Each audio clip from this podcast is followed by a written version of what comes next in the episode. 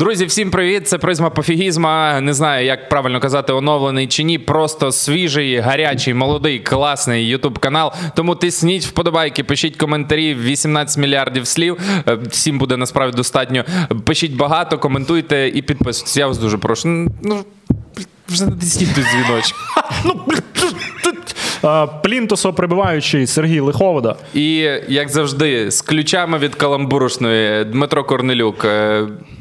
Та все, ти вже все сказав. До речі, ну прошу підмітити наші фразочки і оці ходики. ну, По-перше, вони дуже комфортні. По-друге, красиві для нас люб'язно е, зробила PNG Studio. Це така львівська студія, яка займається брендуванням всього, що тільки можна. Дякую за цю класну колабу. Вони можуть забрендувати мерч як і від одної штучки, так і е, багато всього різного зробити. То чи то текстиль, чи такі ходики, як в нас, чи там чашки, різна сувенірна продукція. Словом, все. Е, Рекомендую звертайтесь до них. До речі, Дмитро, а можливо так співпало, що для наших глядачів теж є худі? А може ти просто помітив, що воно у мене тут? Абсолютно ні. Спонтанність. Давай покажу. Отака. Е, До речі, там ще призма пофізма синім знизу є. Е, Це. Ну, дай напис ще раз покажу. Я не пофігіст. Е, Воно, мені здається, дуже пасуватиме комусь із вас. Так, тому умови дуже прості. Потрібно написати величезний коментар, більше коментарів, більше шансів, бути підписаним на канал.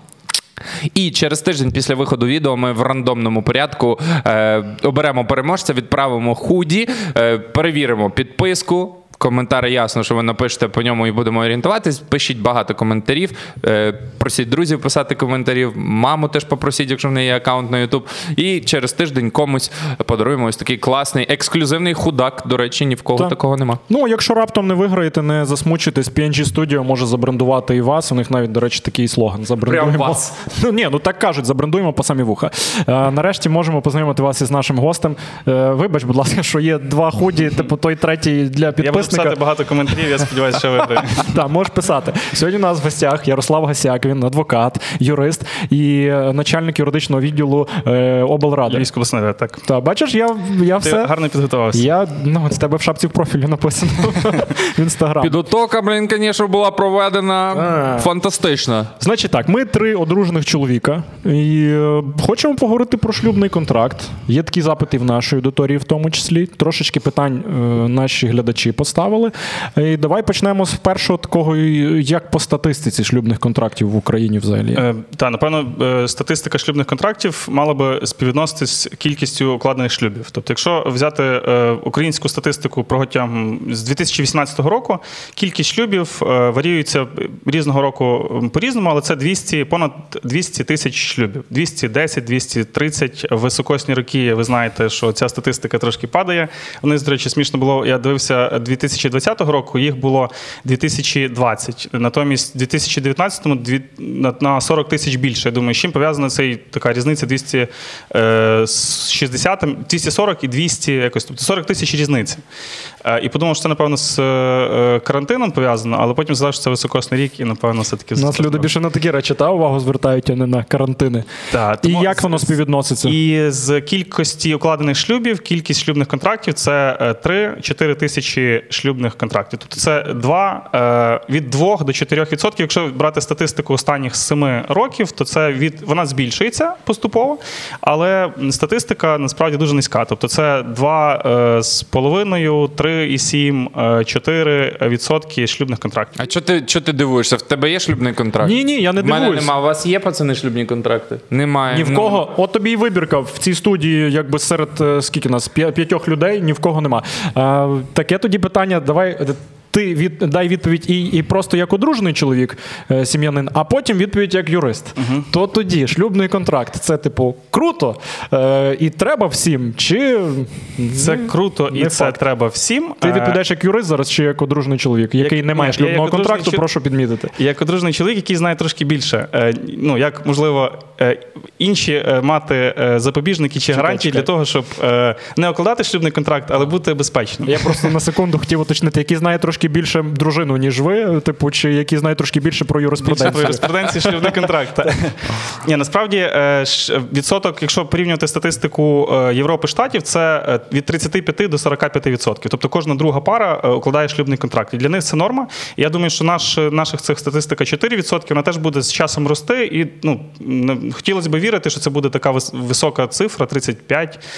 Хоча наразі так. Тобто статистика, напевно, не зовсім в користь е, практики якоїсь, в тому числі там адвокатської, судової, бо менше спорів, менше контрактів, менше спорів. А натомість велика практика є е, розлучень, велика практика поділу майна, і потім, як наслідок, ці всі проблеми, які вилазять, вони вилазять через те, що люди могли е, укласти шлюбний контракт, регулювати ці питання і не заганяти себе в судову площину. Тому Ні, це... якщо... А я правильно почув, менше контрактів, менше спорів, чи більше контрактів? Контрактів з, менше? пили- з приводу невиконання шлюбного договору. Тобто, якщо ми говоримо за е, спори, спори завжди є і вони будуть закономірно, бо є якась е, там різне бачення на якусь ситуацію. Але коли вона врегульована договором, то зрозуміло, що це вже якась домовленість, яка е, зменшить ймовірність потрапляння цього спору до суду. Якщо ми домовились там поділ майна отак, то очевидно, що він буде отак, а не інакше. Ну, то, по суті, адвокатам не вигідні шлюбні контракти. Ні, їх вигідно супроводжувати і укладати. Тому тут теж така ну Робота є в будь-якому випадку, Сергій. Е, Сергій е, яскравий представник е, тієї категорії людей, яка любить фразу про все треба домовлятися з берегу. Він, він дуже часто це говорить, і власне шлюбний контракт для мене. Не з, а на. Ну чи на. А ну скажи, як ти кажеш. Типу, як ти кажеш? Ну не з та на, ну не пи, а ви. Ну та про все треба говорити на березі. Ну, тобто, Я тому- не кажу це часто. Ні, дуже часто. Це А пишіть кажеш- в Та коментарях. ну порахуйте, кажеш. будь ласка, скільки я за всі випуски сказав домовлятися на березі. Ну кажеш, Це в вільних стосунках я про це казав. В темі вільних стосунків. Значить, що один раз казав тільки. Один раз казав. Я про те, що шлюбний контракт, якраз я так і бачу, що ти про все домовляєшся. Значить, від чого він в результаті нас убезпечує? Е, ну так, як, якісь основні пункти, які, як правило, там є Е, або мають бути. Ну, пунктів насправді може бути. Е, в нас, е, якщо вернутися до історії виникнення шлюбного договору, який до 2000, до 2002 року.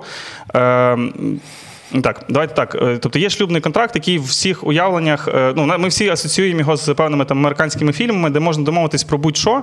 І насправді дуже багато є таких е, там ну, мемних історій, коли там актори при розлученні домовляються про дістають свій шлюбний договір і починають читати, які там умови були передбачені. Чи там, якщо це була подружня зрада, то за- умовами шлюбного контракту там актор мав заплатити там мільйон доларів, бо, бо так домовились шлюбним контрактом. Це нас- реально прописують? та ну тобто американська там чи європейська практика, це Прикольно. дуже багато випадків є, коли вони е, ну нісенітниці виписують в шлюбних е, контрактах, і там здається, Том Круз е, писав е, ну в шлюб, їхньому шлюбному контракті, не знаю, як дружина його називається, але в них в шлюбному контракті була мова, що дружина супроводжує чоловіка при під час будь-яких поїздок, в тому числі на міжгалактичні подорожі, на інші планети.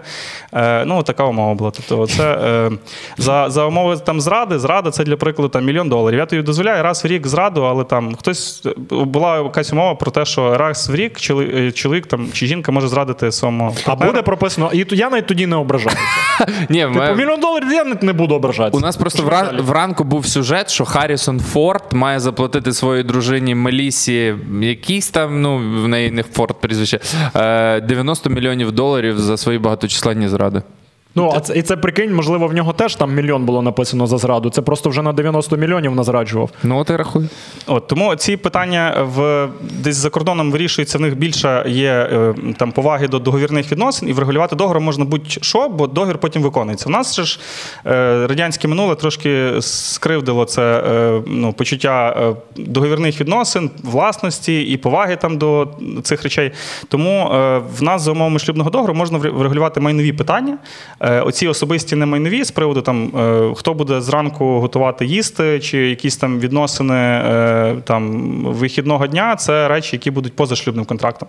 Тому питання, що має бути в договорі, це очевидно майнові відносини між подружжям, майнові відносини між батьками і дітьми. Ну і з приводу там розірвання шлюбу, отримання. Ну про деякі можемо теж в подальшому поговорити. Тобто, це суто такі. Ринкові речі. Мені згадалась історія, пам'ятаєте, був такий випадок, як розійшлася пара, і здається, якраз е, дружина зрадила. Я не впевнений, чи був там шлюбний контракт чи ні, але вони мали навпіл поділити майно. І пам'ятаєте, фотка ще в неті гуляла, як чувак все, що в нього було вдома, Розпиляв? розпиляв наполовину машину, стіл, стілець, ліжко, там всі прилади ці побутові. Е, Типу, і от мені цікаво. Ось Я нас- насправді Ти знайшов цю фотку, Ні, ти- як чувак розпиляв? Ні, я хотів тобі прочитати ну, реальне. Е, я думав, що це теж е, можливо там частина фейку якогось, але потім знайшов, не планувався, знайшов в реєстрі судових рішень е, цей е, частинку. Значить, був поділ е, майна подружжя, чоловік з дружиною ділили спільне майно, і, значить, е, в кінцевому результаті поділили. І читаю реально, якби результативна частина судового рішення. В порядку поділу спільного майна подружжя визнати за особою один право власності на одну другу ідеальну частки суки породи Йоркширський тер'єр на ім'я Абігаль де Пуль. Тавро номер такето та визнати за іншим право власності на одну другу. Тобто поділили собаку. Так. Ну, тому ділиться насправді все. Ну тобто є презумпція. Ну згідно нашого сімейного кодексу, є презумпція, що майно ділиться по одній другій. Ідеальна частка в будь-якому майні. Звичайно, сторони можуть домовитись і визнати, для прикладу, мені автомобіль, тобі там ділянка, мені е, квартира, тобі там ще якісь інші речі.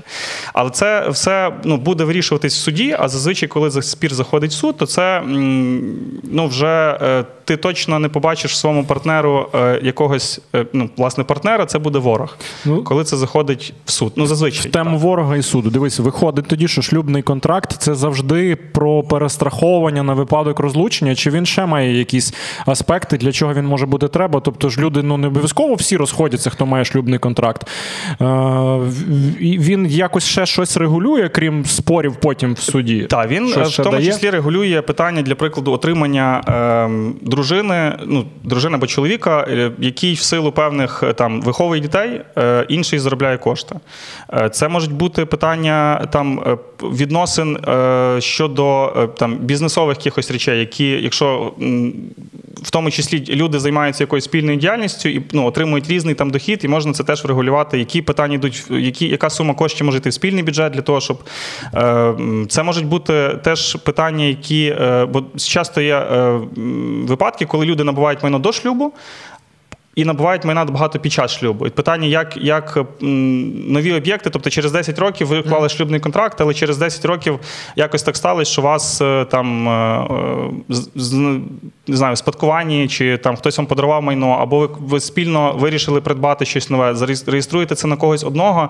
Натомість, чиє це буде майно, чи це буде спільне майно, чи це буде когось конкретного, на кого це майно зареєстровано. Тобто, це всі життєві умовно випадки, які ви от, можете спроектувати на можливе своє подальше життя на там на 50 років. Звичайно, в нього вносити можна зміни, е, тому це питання не є е, там. е, В момент в раці підписали заяви про там реєстрацію шлюбу і підписали шлюбний договір, і все. І тепер ми якби його витягуємо тільки тоді, коли розходимося. Звичайно, що ні, це договір, який будь-який, в який ви можете вносити зміни. До, тоді таке питання. От ми троє одружених. Я вже знов друге повертаюся до цієї теми. Ми зараз, ти говориш дуже всі дуже логічні речі. Дуже. І зрештою, я думаю, якби тут і дружини наші сиділи, ну якби нема чогось, з чим можна не погодитися. Так? І тоді ми, наприклад, піднімаємо питання. То що, ми укладаємо шлюбні контракти? От ти вже скільки років е, з Регіною? 11? 11. Але одружені офіційно 4. 4. Ми вже 5 от цього літа буде. Ти вже скільки? Два. Тобто ми, так. ми такі, якби трошки е, запіздалі типу, в плані укладання шлюбного контракту. Ну, не з берегу, як ти любиш казати. А з Берегова. Та, а з Ну, будь ласка, напишіть йому, щоб він не чіплявся до мене з тим берегом. Давайте кожен сам за себе. От е, справа наліво, Сергій, будь ласка. Зліва направо. Е, Питання, яке було: чому немає шлюбного контракту? Ні, чому немає? Ну я розумію, нема та й нема, не уклав. Але в принципі ми ніби як розуміємо, що класна штука. Ти би от уклав би зараз, е, почувши аргументи, Ярослав. Я не знаю. Я, по-перше, не ставив собі це запитання. А я людина, яка любить на березі, як ти сказав, ставити собі запитання. Ми явно зараз не на березі, ні на річці. Е, Тому жарти, якщо в сторону, я не ставив собі це запитання. Потреби такої якоїсь не було, не було ініціативи партнерки. І зрештою, ти знаєш, я вихований в тих от парадигмах, як модно казати, коли, типу, ну вже якщо доведеться розходитись, То все лишу. все, блядь, треба лишати. Все треба, блядь, лишити і почати з нуля. Хай Хуйова, знає- хуйова парадигма, погоджуюсь. Хай знає, якого мужика втрачає. Типу, Ху- Ну дуже погана парадигма. Вона мені с- радянська. Я її от зараз проговорю, думаю, блядь, треба підняти питання шлюбного контракту. Ну його нахер, то не треба мені таких геройств. Ну от реально, не було культури цієї. Десь так само. Десь так само. Ми по так поза ефіром трошки з Яриком спілкувалися якраз. І от я би хотів просто, щоб ти це ще тепер в в камеру озвучив. Чого вона так склалося? В нас е, е, насправді культури укладення е, в принципі будь-яких. Ну почнемо з того, що в принципі приватної власності не було, і в багатьох людей розуміння, якби ну особливо старшого покоління, що це буде моє, що ну, власність, вона це актив, який за який треба, ну яка зобов'язує, за який треба нести якусь відповідальність, але це ну накопичення певних активів. Раніше це все було державне, якби нікому нічого цікавого не було. Квартира ж не моя, вона там якийсь ордер є, в якому я проживаю. Тимчасово можуть, якби прийде, поміняється влада, виженуть. А це якби ну е, споконвічна тема. Ми ж е, теж можемо взяти підняти історію, як укладається шлюб. І зазвичай, там, якщо дружина йде до чоловіка, батьки між собою домовляються, хто буде з ким проживати, на яких умовах. Це ж та сама річ. Тобто е, певна домовленість, яка є на ну на все подружнє життя. Ну, Всі ж вона розуміють- усна завжди була. А тут, та, вона бачиш, завжди усна, але вона в, нас вона була усна. Тобто є можливість укладення контракту, і люди цим теж якби потрохи е, ну, починають користуватися. Тому я думаю, що 100% ем, ця тема буде актуальною і вона буде ще більш актуальною. Е, В нас е, недолік законодавчий в тому є, що шлюбний контракт можуть укласти тільки особи, які подали заяву про реєстрацію шлюбу, або ті, які вже е, мають зареєстрований шлюб. Тобто ем, ті е, відносини е, фактичного проживання, партнерства, вони не охоплюються шлюбним договором. І це ну, для когось, звичайно, перевага, для когось недолік, але законодавчо так. Тобто, якщо є це в юридичній площині, називається таким дивним словом конкубінат. Це цивільний шлюб, громадянський шлюб. От якщо люди проживають спільно, мають набувають якесь майно, то потім треба буде доводити, тому якщо ти живеш, я є хлопець-дівчина.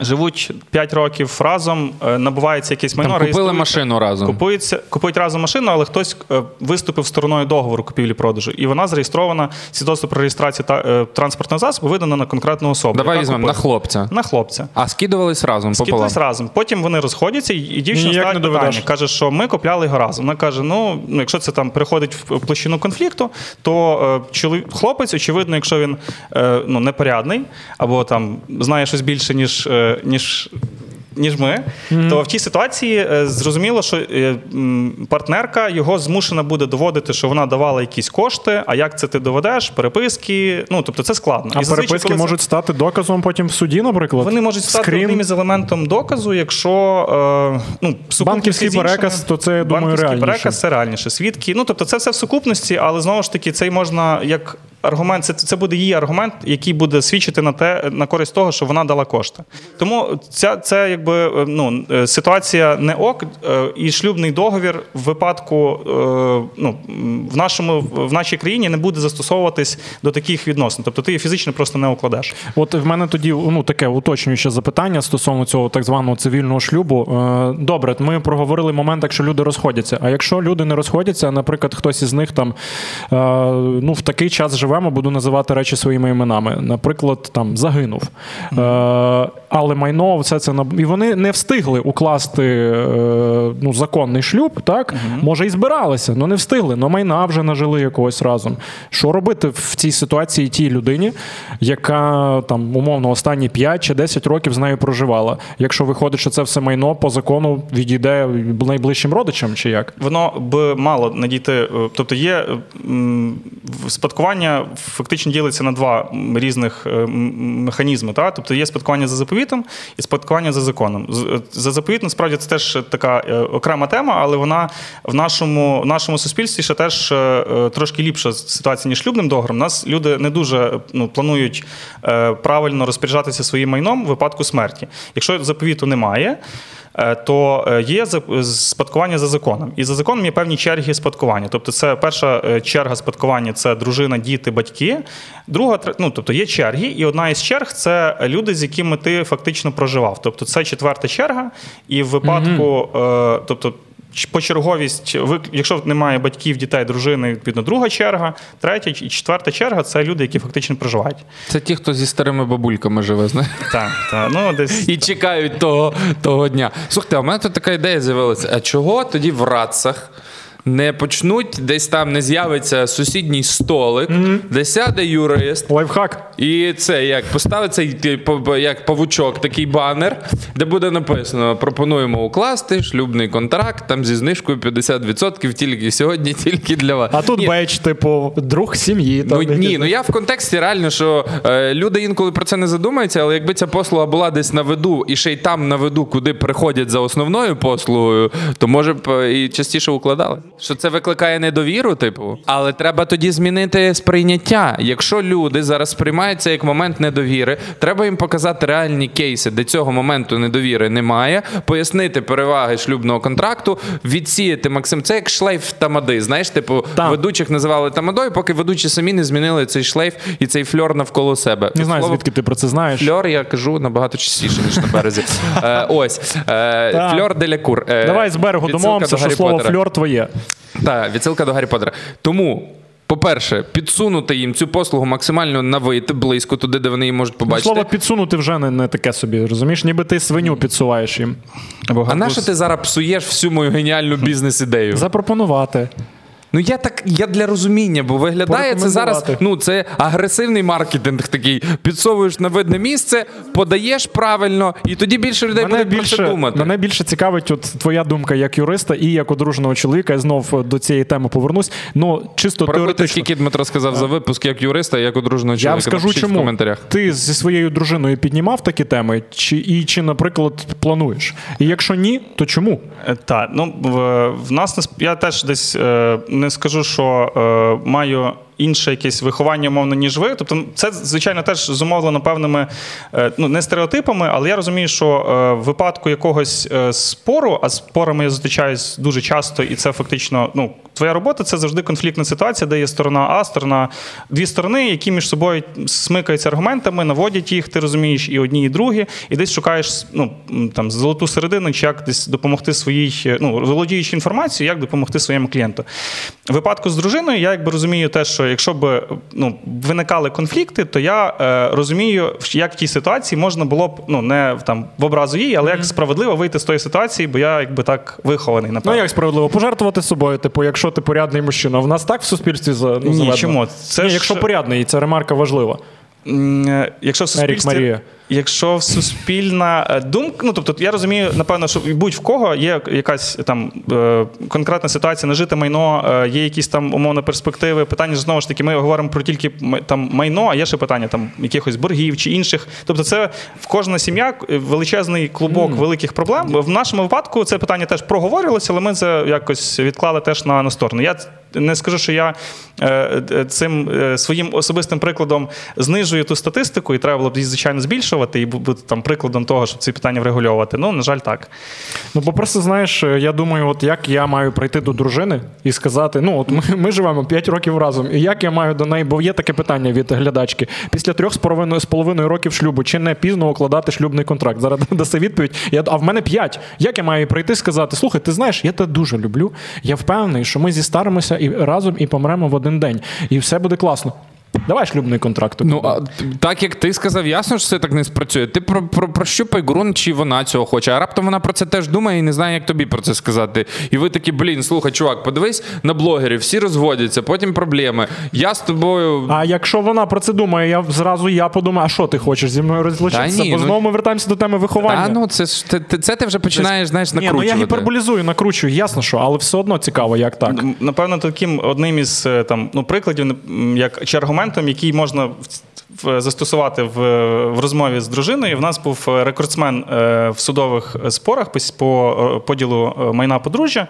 Це 8 років. Тобто люди, які розлучилися, які потім загнали спір свій щодо поділу майна в суди.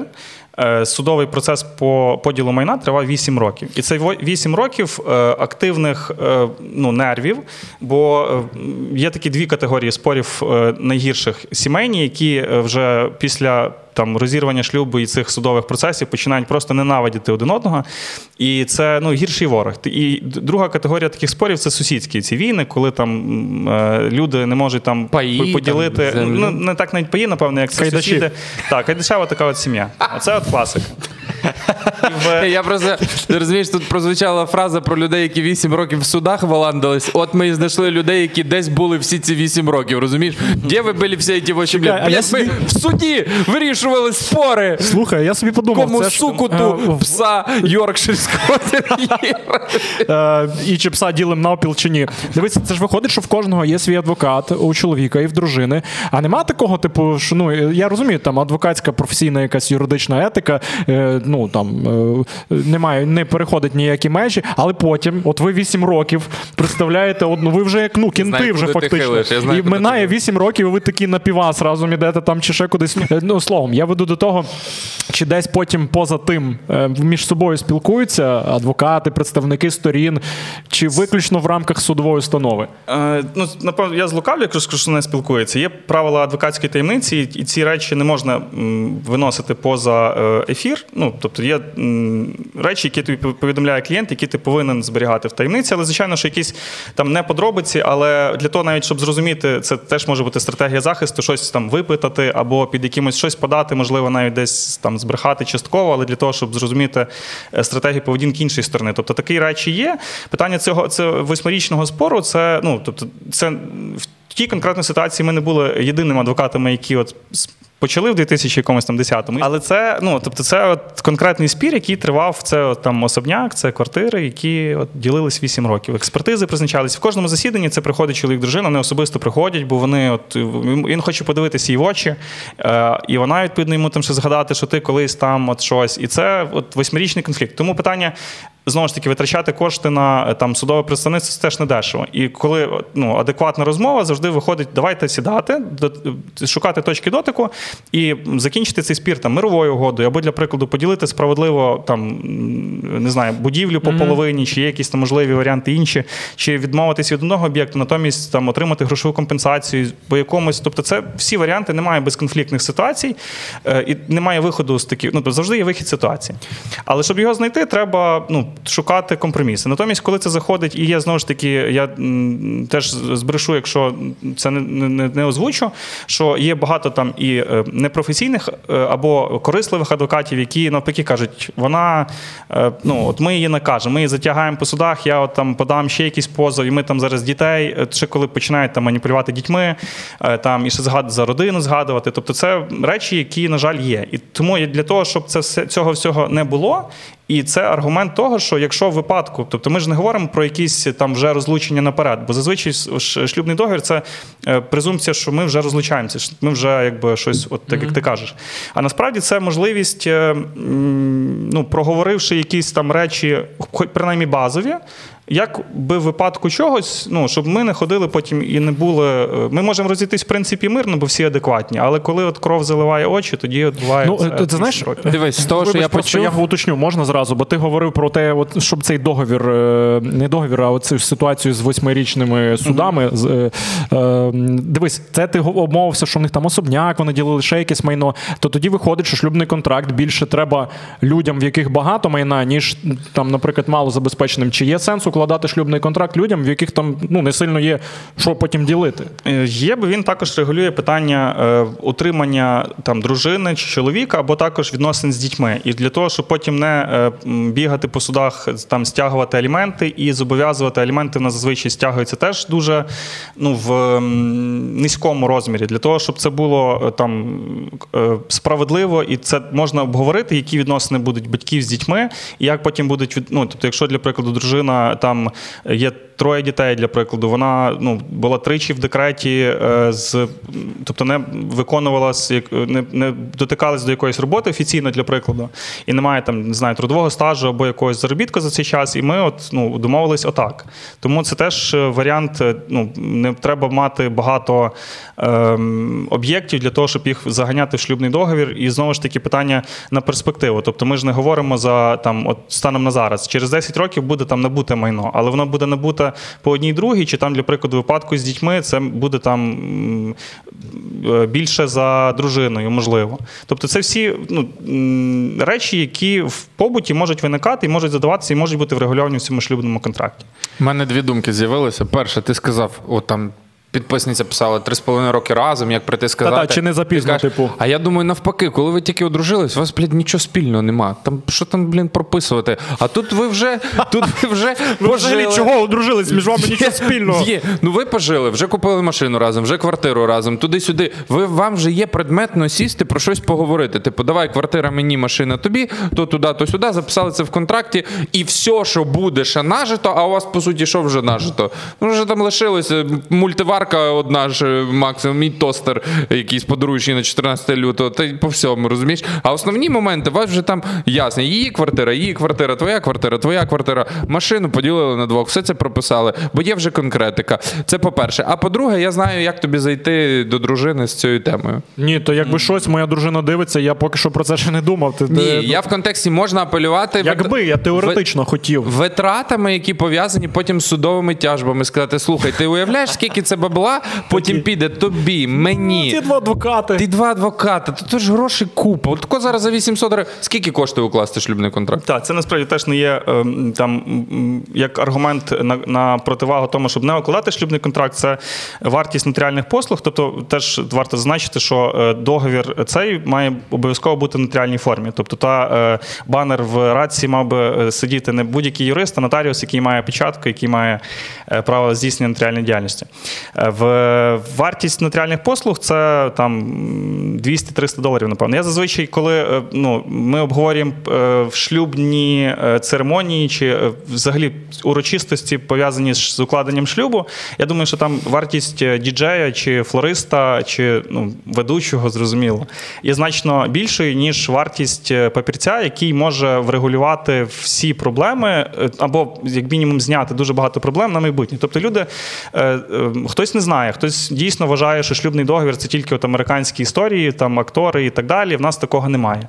Е, Хтось розуміє, що це ну ні, ні до чого не врятує. Хтось каже, що ні, ми ж якби ну це точно не про нас. Ми будемо жити до кінця життя, і це якби ну не будемо того кладати. Хтось соромиться. Тобто є багато різних факторів, які нівелюють е, оцю там розмову щодо шлюбного контракту. Вартість, якби ну от е, це точно не про вартість. Якщо говорити за шлюбний контракт, то це точно не про вартість. Добре, а скільки, Чекай, наприклад, от адвокат скільки тоді рік, коштує? рік ось цих судових тяжб в середньому, якщо Та-та-та. так взяти, то, ну, скільки це разів буде дорожче, ніж підписати шлюбний контракт? Ну думаю, що це тисячі доларів.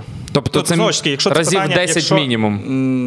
Якщо 200-300 шлюбний Думаю, контракт, то це. Ну там взагалі цікаво, як в такому випадку оцінюється робота адвоката, який супроводжує ту чи іншу сторону.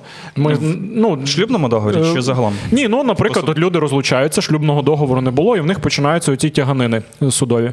І, треба адвокат. Це якось по разу приходу в суд, чи по місячній тривалості, скільки це все тягнеться, чи ну як це виглядає? Ну, це в, в, в кожного там і адвоката, і в кожному при кожному там е, в співпраці з конкретним клієнтом є різні форми оплати. Тобто це може бути разова е, там абонплата е, для прикладу за вирішення цього конкретного спору. Тобто розлучення це е, там стільки. І ми домовились, і ми а якщо якби, ти не знав, що це буде 8 років, типу, і ти Ну, домовився тут разово. просто питання в, в е, варто розмежовувати розлучення як там розірвання шлюбу і поділ майна. Тобто розірвання шлюбу це зазвичай ну недовго е, тривала справа, яка завершується завжди там може просто бути час на примирення, але це зазвичай закінчиться розірванням, бо в нас не можна примушувати шлюб до ш- до шлюбу.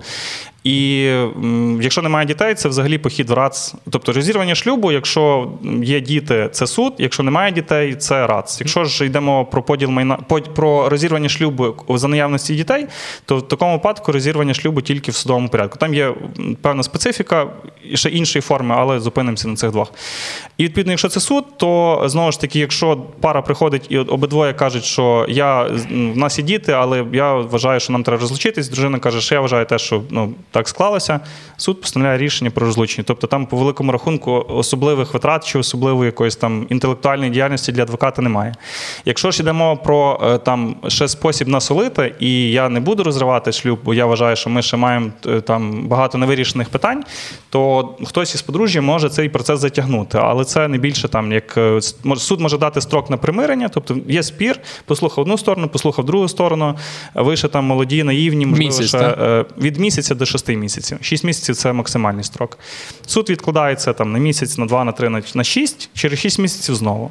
Ну, є якби там ще специфіка нашого судового процесу з приводу там відкладень, тривог, е, там суддя десь захворів і так далі. Тому розірвання шлюбу це в принципі не проблема. От проблема починається тоді, коли йде мова про дітей і аліменти, е, поділ майна. Оце проблема, які можуть тривати довго. А, Дивись, а якщо, наприклад, е, одна сторона стверджує, що інший партнер її зраджував, той партнер цього не визнає. Потім ще в фільмах часто показують там адвоката, я кажу адвоката, детектива приватного якогось наняв, він там пофоткав, якісь там. В нас взагалі таке чисто в теорії, не в теорії, а на практиці існує. Воно є, але воно насправді не має ніякого значення. Це такий більше там. Е, е, Така любовна історія, якщо де є судді, які е, їм теж якби е, цікаво це послухати, і вони якби не перебувають там і можуть е, там оці фотографії якісь розглядати і так далі. Тобто реально це можуть прийняти в суді, як Так, але по великому рахунку це не має доказового. Якщо взяти весь процес і спростити його на атоми, що є позиція одного розлучитись, друга позиція розлучитись, чи, чи тут є, є можливість зберегти сім'ю. Якщо є, то давайте відкладати. Якщо ж немає, то тоді розлучаємо для чого ці всі історії з приводу. Є тільки в кіно, так? так, ну тобто це все можна прикольно там, в кіно. е, е, в- як аргументи, чому це там моє майно, бо тут дивись ми на фотографії, тут ми щось там е, шпаклювали разом. умовно. Так і знав, що всі ці чеки за ці всі бутербродниці, блядь, тостери викидати Дарма не треба. бережеш? От, А, не, ти не, не треба викидати. Знаєш? Ні, а якщо говорити про шлюбний контракт, от пара сама формує весь список, чи є якісь шаблони, де їм пропонують, типу, от дивіться, є готовий, от просто підпишіться. Чи вони В Гуглі є як резюме, знаєш, шукаєш Так, шаблон ну, собі. насправді є, але це питання знову ж таки коректності і ну що ми що пара хоче досягнути укладенням е, такого контракту, який стягнула з інтернету. Тобто, якщо це е, базові речі з приводу майна, що все майно, яке там зареєстроване за одною особою, воно залишається за тою іншою особою. Тобто, це може бути примітивний контракт, який по великому рахунку ну не буде мати тих е, таких відповідей, які мав би. е, Тобто, якщо є пара, яка хоче вберегти себе, врегулювати всі ці питання з приводу дітей, з приводу розлучення і так далі, це треба трошки інтелектуально напрягатися. Якщо ж є бажання просто десь базові речі на той момент конкретно викласти, то це можна ну, по якихось шаблонах щось зліпити, але все рівно в е, контракт укладає нотаріус. Тобто нотаріус е, це нотаріальна форма, і нотаріус ви не зможете собі там за столом. Е, прописати якісь там декілька пунктів, ви все рівно будете змушені йти до нотаріуса і йому теж там казати, що би ви хотіли, можливо, там врегулювати. Однак, якщо говорити за комплексне вирішене питання, то напевно, що ну я це як можливо там е, якийсь особистісний інтерес, але до адвокатського середовища, тобто юрист, який Зараз номер пробігає Ярослава тут. е, з сімейними справами це ну він стикається просто з судовими процесами і з тими вже конкретними наслідками, які е, ну, нотаріус просто посвідчив, каже: ви згідні отак от підписати. Ви згідні. Ну я встановив волевиявлення осіб, які побажали підписати такий договір. Все окей, він законний. Мене цікавить ще морально-етична сторона питання. Е, Чи раптом, ну воно може так е, і не є, але мені просто цікаво. Чи раптом, коли люди домовляються про шлюбний контракт, чи вони, ну, типу, не, не тріщинка якась не з'являється, якщо припустити, е, що. Друга е, половинка, якій ти запропонував, наприклад, у цей шлюбний друга за контракт, друга? друга, друга за друга. Чекай, дай я ключі на секундочку Забери, заберу. давай пере, переодягнемося. Е, Словом, я говорю про ту тріщинку, яка може з'явитися, якщо от людина більш так знаєш консервативно, можливо, вихована. От все-таки ми говоримо про ці моменти виховання, чого в нас так мало шлюбних контрактів. А ти вже такий більш прогресивний.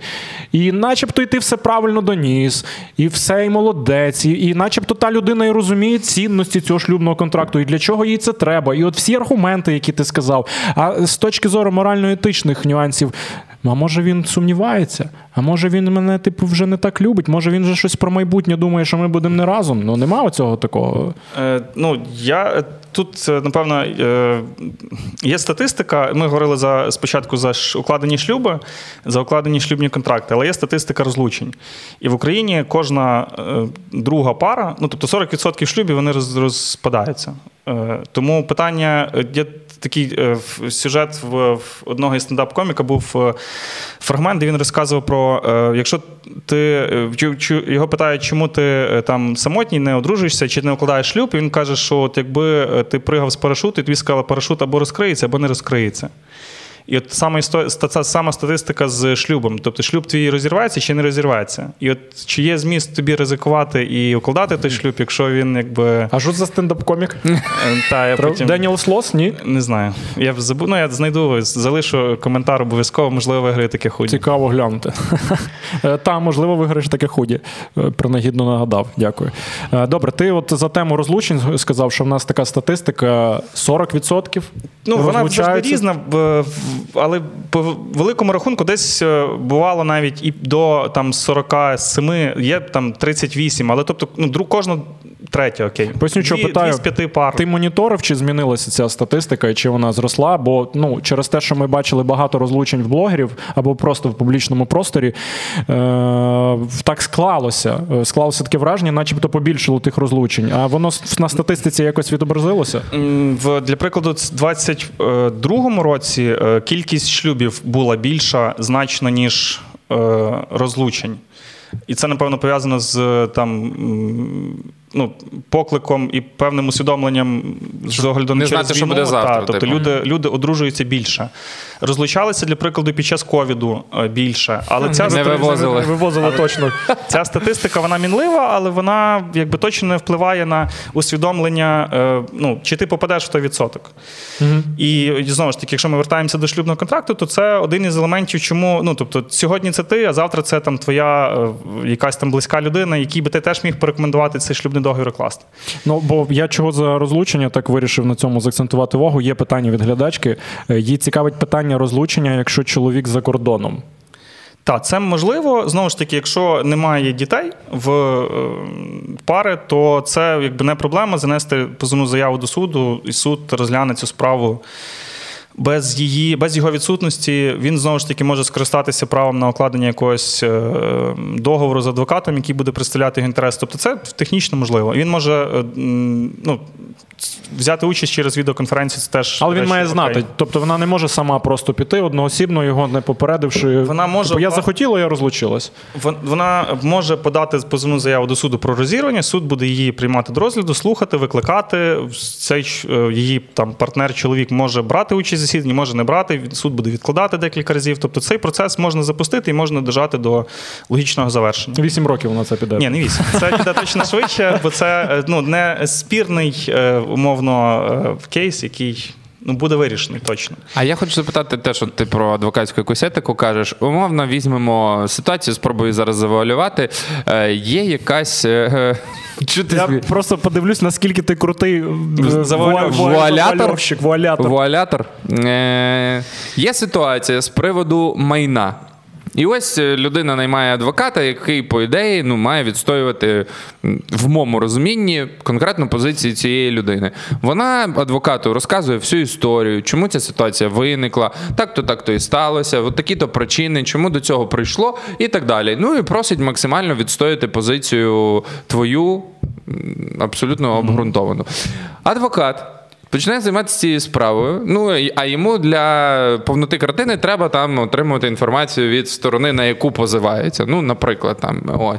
І сторона, на яку позивається, починає йому викладати абсолютно іншу картину подій, перекручену. Хоча його попереджали, що це така людина, яка може там все перекрутити з ніг на голову. От ми вам дві людини даємо достовірну таку-то інформацію, а от тому-то ми на нього і позиваємося. І та третя, ну, та сторона, е, на яку позивається, починає там, скажімо так, пудрити мізки адвокату. Що цей адвокат робить? Він під приводом мирової угоди.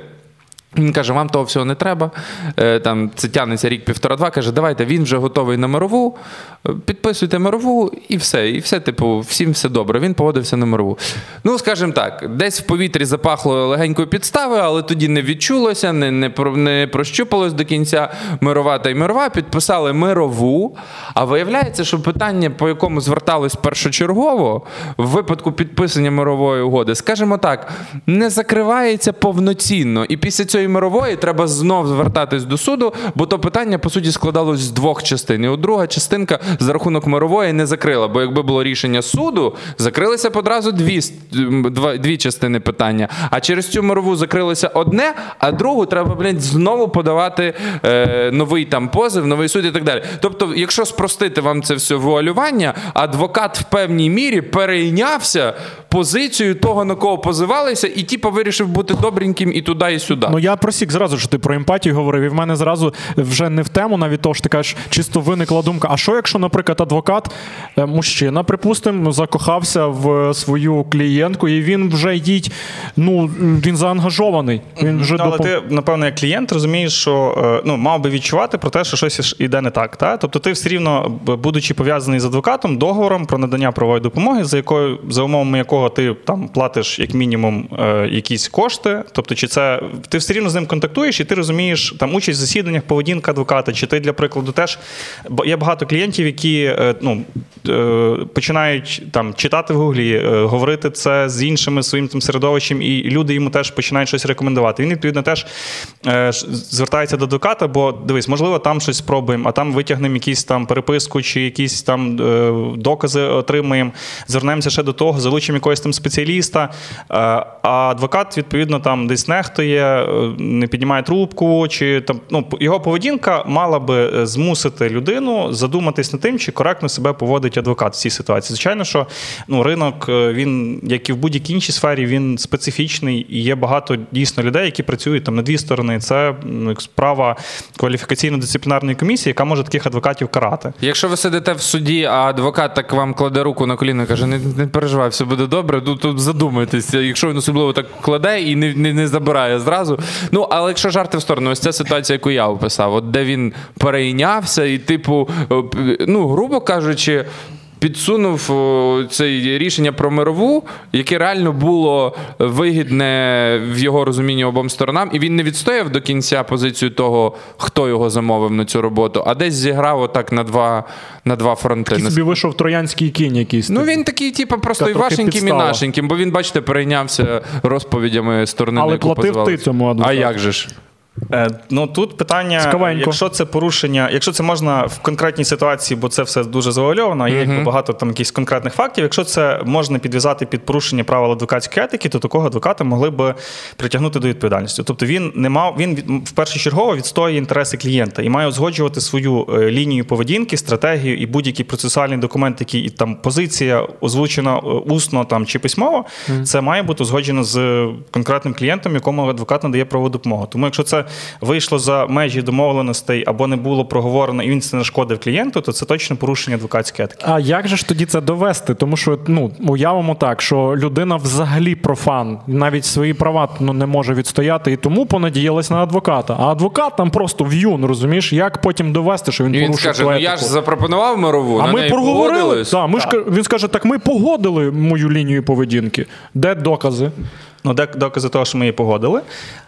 А де докази, що не погодили? Ну тобто, ти- якщо ти дієш, е, ну умовно, є. Може, це усно обговорювалося. Якщо це для прикладу там спір, в якого в результаті якого людина отримує там звернулася, щоб поділити для прикладу, там стягнути кошти, а в результаті того кажуть, та ні, він там кошти не винен, ніяких е, там чи поділили майно, за результатом якого тобі ручка, а тобі там мовно все е, нерухомість якась. Чи це, це точно несправедливо? Це буде оцінювати конкретний там орган, який ну знову ж таки, бо ми це все говоримо з точки зору якоїсь вигадної історії. Коли це конкретні факти, то зрозуміло, що на конкретних фактах легше будувати, ем, ну доводити і якось аргументувати. Що дивіться, в цій конкретній ситуації я сподівався, так, ми домовилися, от у нас там якась переписка, листування, е, а в результаті вийшло так, і якби ну це органи, які це розглядають. Тому, звичайно, що адвокати теж е, їх не, не багато, але такі є, які е, грають на дві сторони, або десь спробують.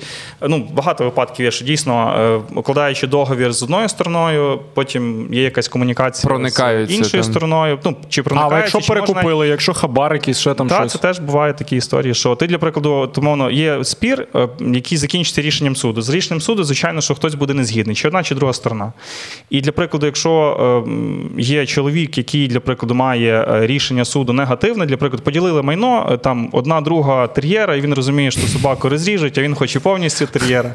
Бідний і для прикладу, тер'єр. він каже своєму адвокату, що давай подаємо апеляційну скаргу. І ти маєш строк для подання апеляційної скарги. Але та е, дружина каже: Я хочу все-таки. Та, я, е, приходить до нього там з якоїсь пропозиції, каже, давай ти якби не подавай вчасно. Тобто є строк на подання апеляційної скарги. І адвокат е, 30, наприклад, днів чекає і подає на 31 день. Бо розуміє, що я ніби порушую, але ну, я щось буду мати з тої сторони. Ну, це от такі от випадки теж є.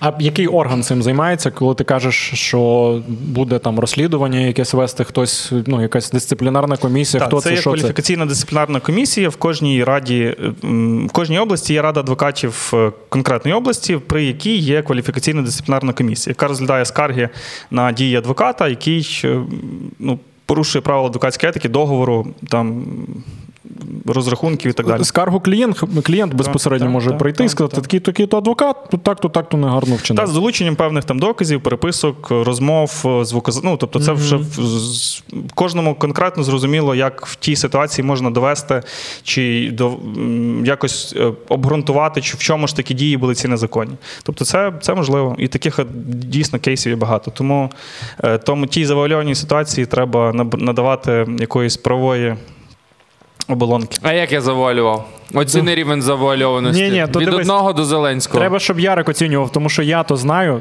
тебе, і я цю історію знав вже. Це не об'єктивно. Не об'єктивно. тому я дуже суб'єктивний в цій Ні, історії. але добре, тоді скажи, наскільки я добре завуалював. Прекрасно завуалював. Так? Про Дякую. це зрозуміють тільки люди, яким ти цю історію не завуальовано розказував. Добре, дякую. От і все. Я, я Ярик, задоволений. дивись, таке питання. Чи ти хочеш ще щось доповнити? Так, є ще така. Ну, ми, ми говорили за типу історії з шлюбним договором, який треба укладати, який е, ну, вирішує питання е, там конкретної сім'ї в перспективі, можливо, вирішення якихось проблем. Але от я ще теж там е, така історія в нас була, і час- часто цим теж зловживають, коли є борги. І е, це як одна із, до речі, передумов того, чому варто укладати шлюбні договори, бо є випадок, коли подружжя якби все живе, розвивається і так далі, але потім хтось там в силу певних залежностей від азартних ігор, там алкоголю і так далі, чи дуже сильно вдарився в релігію і починає виносити з хати телевізор, і е, ну, шлюб якби розходиться, і потім ще виявляється, що є багато боргів. Хто питання за боргами буде відповідати? Бо майно майном, а питання боргів. І є теж умови шлюбного договору, за яким борги, там кредитний договір, який був е, укладений конкретним е, там, чоловіком чи дружиною, е, банку якби байдуже з когось стягувати майно, і- тоді зрозуміло, що майно, яке було нажите спільно, відповідно, давайте стягувати спільно. Чи це там банк, чи це будь-який там фізичний чи юридична особа, яка позичила кошти цій там людині, яка є перебуває в шлюбі. Відповідно, для того, щоб потім убезпечити одного із подружжя.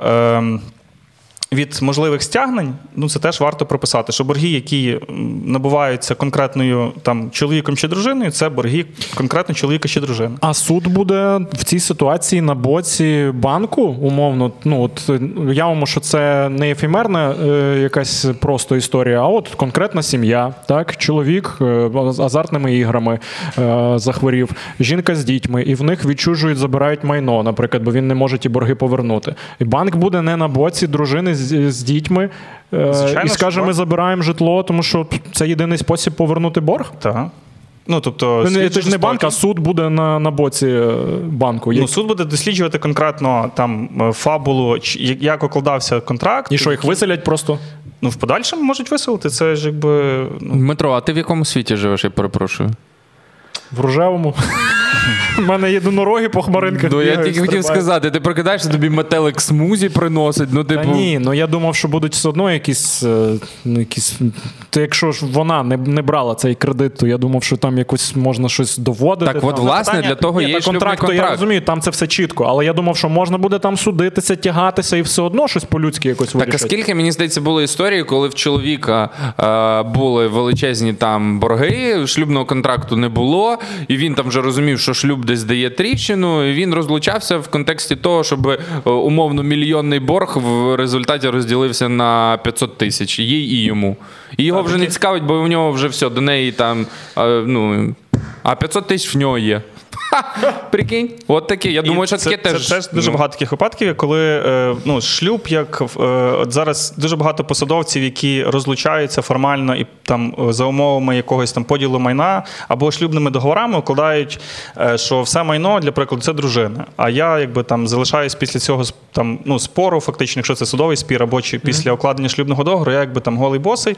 Натомість я очищаю себе від можливих там звернень своїх кредиторів або від. Е, Від конфіскації. конфіскації можливої. Тобто я от ніби от, от це Мені- як шлюбний договір, теж як спосіб ухилення від своїх зобов'язань. Мені здається, що посадовці завжди так робили. Переписували там е, хлібокомбінат на бабусю, металокомбінат на там сусіда з третього поверху, який кум сват брат. Вони завжди так робили. Бачиш, Дмитро, ти не знав цих схем, а треба було тобі більш обізнано підходити до цих всіх запитань. Та ні, насправді я ну просто підійшов, знаєш. Насправді просто і нема що переписувати. Ні, ну ти про ти ж сам говорив про емпатію, про те, що адвокат там перейнявся тою Так. І я собі подумав: ну якщо це працює так, то чого не може бути емпатії е, в суді? Ну, все одно ж може бути якась емпатія в суді, і він прийме не зовсім. Безпристрасне рішення, наприклад. Можливо, суддями але це, складніше, мені е, здається. ну, Чи йому- судді йому це того- люди без, без почуттів?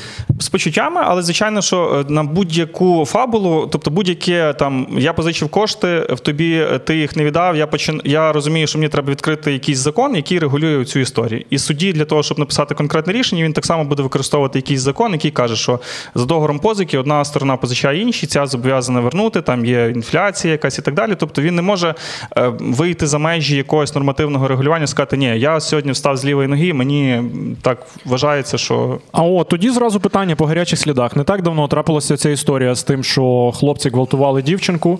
Е, І суддя їм там щось по року чи по два дала умовно. е, Хоча законодавство якби говорило би про інше, і зараз там розглядають вже, чи вона це зробила по закону, чи не по закону. Там я думаю, будуть е, якісь пізніше теж ну, в публічному просторі заяви. Але мені от цікаво тоді з, позиції юриста, як ну вона ж все-таки якось там чи емпатія була, чи їй там щось десь трошечки занесли, переговорили. Так, ну насправді те- це в, будь-якій справі, якщо е, її пристально розглядати, і треба читати, ну треба володіти якби весь весь фактаж, який е, є в суді. Тобто це в матеріалах справи і в цій конкретній ситуації в судових засіданнях був присутній батько цієї дівчинки і бабуся, які е, ну, якби дитина, які висловили, що в них немає ніяких претензій до цих гвалтівників. Це якби факт, який ну свідомо чи несвідомо, він якби в публічному просторі не світився. Але ну якось це питання ну виріш було напевно вирішено. Можливо, і це вплинуло на такий результат е, там. Вирок суду в такі конкретне формулювання. Звичайно, що були там призначені, можливо, якісь експертизи, які теж е, давали більше інформації з приводу там, як кваліфікувати ці дії. Бо питання в залежності в цій конкретній справі було в кваліфікації. Що ж це було? Це було там сексуальне насильство, чи це було там акт зґвалтування? І в залежності від там певних експертиз, в залежності від там показів, інших документів і знову ж таки позиції самої потерпілої. Ну це тому звинувачувати ту суддю, звичайно, що ну, вона чомусь так прийняла. Це є апеляційна інстанція, яка, можливо, якщо це було незаконне рішення, вона його скасує і схвалить е, там законне рішення. Є там касаційна інстанція, яка теж е, ну, в випадку чогось може, як фільтр е, судовий, це рішення поправити, скасувати, змінити, Ну. перекваліфікувати і так далі. Тому в кожній конкретній ситуації ми ну, не можемо там емоційно оцінювати, чи законно, чи незаконно. Суд надасть цьому оцінку. Ну, бачиш, я не те, щоб там звинувачував, просто якусь таку загальну суспільну думку, та що побутує там в коментарях всюди, десь більш-менш озвучив, те, що люди пишуть. Просто мені це нагадало історію, як от і серіал недавно був Дамер, не знаю, бачив чи не бачив, про серійного Так, так. вбивцю, маніяка, який е, спершу гвалтував чоловіків, а потім вбивав їх там і їв їх. І там же ж є це, а це біографічний серіал, по суті. Там є випадок, якраз із суддею, коли був е, позов на нього, і його притягували вже до е, кримінальної відповідальності. Ну, суддя подивився на нього, що він молодий такий і вирішив не ламати йому життя. Ну, це Е, теж- і обернулося це те, чим обернулось. Ми не можемо суддю звинуватити. Він не знав, що той стане маньяком в майбутньому.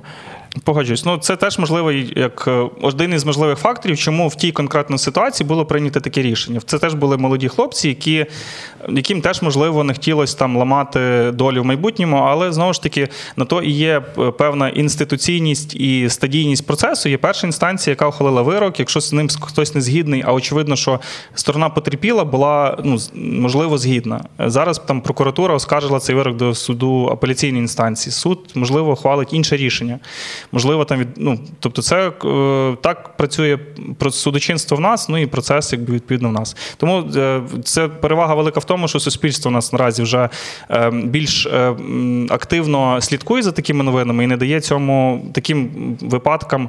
Можливо, і все залишиться так, як є, але суспільство має реагувати. Ну і це велика хвала журналістам і іншим людям, які це піднімають. Громадська Нашому- думка. Так, і нашому суспільству свідомому дякуємо за те, Слухай, що такі речі не пропускаєте. здається, е, вже тему шлюбного контракту відійшли і почали обговорювати інші теми. Я пропоную, Є таке. я пропоную підводити певні підсумки, і е, підсумки все ж таки, які стосуються шлюбного контракту. По-перше, поговоріть зі своєю половинкою. Раптом вона теж про це задумується, а ви ходите обидвоє і не хочете, е, боїтеся якось одне одному про це сказати, а у обох це десь на думці. По-друге, е, переосмисліть своє сприйняття шлюбного контракту, що це не якийсь там тріщина вашого шлюбу, що це е, не якийсь там прояв недовіри, що це можливо просто певний прагматичний погляд, який полегшить вам життя в майбутньому про всяк випадок. Ви той папірець поклали і забули про нього, і живете далі, як жили. Не акцентуйтесь на цьому так сильно е, і не гіперболізуйте, так як намагався свідомо гіперболізувати цей, цей момент Дмитро. До речі, люди не завжди розуміють, що я свідомо гіперболізую. Навіть у випуску про вільні стосунки люди не просікли, що я свідомо там гіперболізував якісь речі, щоб в нас були з тобою діаметрально протилежні позиції для того, щоб цікавіше розглянути питання. А ну Ну, роби оце от так, як ти робив рукою. Діаметрально протилежні ці. Тому ми тобі зробимо ще одне худі, я гіперболізую. Е, ось, це такі мої думки з цього приводу. І е, зрештою, це може непогано так зекономити ваші нерви, фінанси в майбутньому, і будете собі жити і далі А щасливо. з- знаєш, що я собі подумав? Е, Просто я не може це десь порівняння і було, але я от е, не, не зустрічав його, тому буду думати, що це я придумав. Е, Мені шлюбний контракт нагадує як аербек в машині. Коли автовиробник закладає в машину аербек, він же ж не каже тобі, що це ну це тріщинка довіри до тебе як до водія, що ти точно попадеш е, в ДТП. Ні, це якби твоя подушка е, безпеки. Безпеки. І люди все життя їздять, і не всі ж потрапляють в ДТП, і не у всіх той аербек вистрілює. Так само і шлюбний контракт. Але дуже добре, що він є. Угу. А, але ж ти не хочеш їхати без аербегу в машині, правильно? Ну, як називається людина, яка проводить ці паралелі? Як це? Паралельщик. Паралельщик. Ну, Напишіть, який Дмитро паралельщик, будь ласка. І паралельщик. Так, Е, а зараз піду ще паралельне паркування машин зроблю. А ми чомусь останніми подкастами забуваємо дати якесь фінальне слово гостю. Може, сьогодні це зробимо? Та я б напевно всім порекомендував би як мінімум коментувати, бо ви можете виграти прекрасне худі. Там воно там, насправді- там чекає. Е, Та шлюбний контракт е, дійсно річ, яка е, як мінімум повинна бути проговорена в кожній сім'ї, і не виключено, що ви спільно дійдете до того, що вам варто врегулювати певні моменти на папері для того, щоб убезпечити себе від обтяжливих, довгих і до і фінансово складних процесів, які можуть бути у вас в майбутньому. Тому всім бажаю гарних сімейних стосунків, але шлюбний договір це дійсно must Ніхто have. не відміняв. Так, але ми е, от п'ятеро, хто тут є в цій студії, ніхто не укладе шлюбний контракт. Поговорили, типу, ну ні, ні. Я думаю, переглянемо свої, якщо без жартів, направду переглянемо якісь свої позиції. Ти ще раз хочеш показати Ну цей? так, вже на завершення, коли буду просити вас підписатися і коментувати. Коментувати багато, бо кожен коментар це ваш лотерейний квиточок, щоб виграти ось таке круте худі «Я не пофігіст. Тут ще є ось така лейба призма пофігізма. Е, обов'язково треба бути підписаним на канал, обов'язково написати коментар, вподобайку поставити, ми це все перевіримо. Бо якщо ви просто написали коментар, ми вас типу рандомно вибрали, а ви не підписані. Ми тоді подаруємо тій людині, е, яка буде підписана. Дуже соромно буде. Дуже І- вам буде соромно. І ще можливо, якщо ну в е, в ваших підписників будуть якісь е, коментарі або якісь можливо ще питання щодо шлюбного контракту, то ми готові. Ну я особисто готовий на всі їх відповісти для того, щоб ще можливо в коментарі розкри- прийдеш чи в Директі? більше. Ну де, де будуть залишати коментарі, там якби зможу комунікувати. Чудесно, ми залишаємо тоді ще й посилання на соцмережі Ярослава. От така от у нас вийшла розмова про шлюбний контракт. Сподіваємося, що багато кого з вас наштовхне на якісь раціональні правильні рішення. в За вікном стосунках. пішов дощ, а це означає, що мій потяг вирушає вже за 55 хвилин. Тому, друзі, тому, друзі, до нових зустрічей і традиційно від Дмитра. Па-па.